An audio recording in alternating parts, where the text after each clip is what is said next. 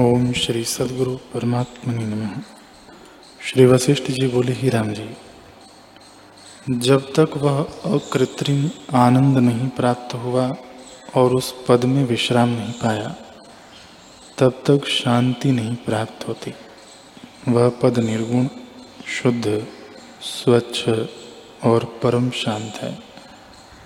जब उस पद में स्थिति होती है, तब परम समाधि हो जाती है। ऐसा त्रिलोकी में कोई नहीं जो उसको समाधि से उतारे। जैसे चित्र की मूर्ति होती है, वैसे ही उसकी अवस्था होती है। उसकी सब चेष्टा इच्छा से रहित होती है। जैसे पंख से रहित पर्वत स्थिर होता है, वैसे ही मन संकल्प विकल्प से रहित हो जाता है और शांत पद को प्राप्त होता है। हे राम जी, जिसके मन में संसार का अभाव हुआ है, वह शांत पद को प्राप्त होता है। जब तक वासना से युक्त है, तब तक मन है। जिस क्रम और युक्ति से वासना का क्षय हो, वही कर्तव्य है।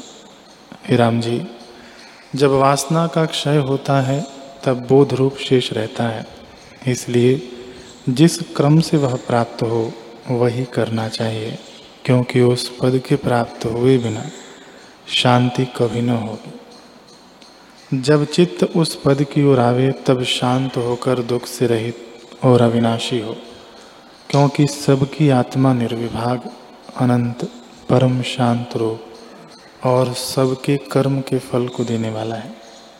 हे राम जी, जब ऐसे पद को जीव प्राप्त होता है, तब उसको वासना के उत्थान काल में भी आत्मा ही भासित होता है, द्वैत नहीं दिखता।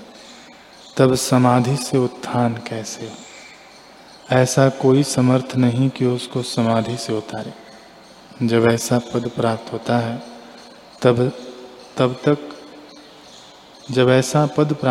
है, तब संसार नीरस लगता है।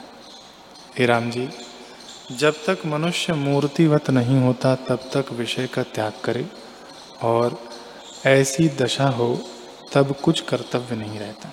त्याग करे अथवा ना करे।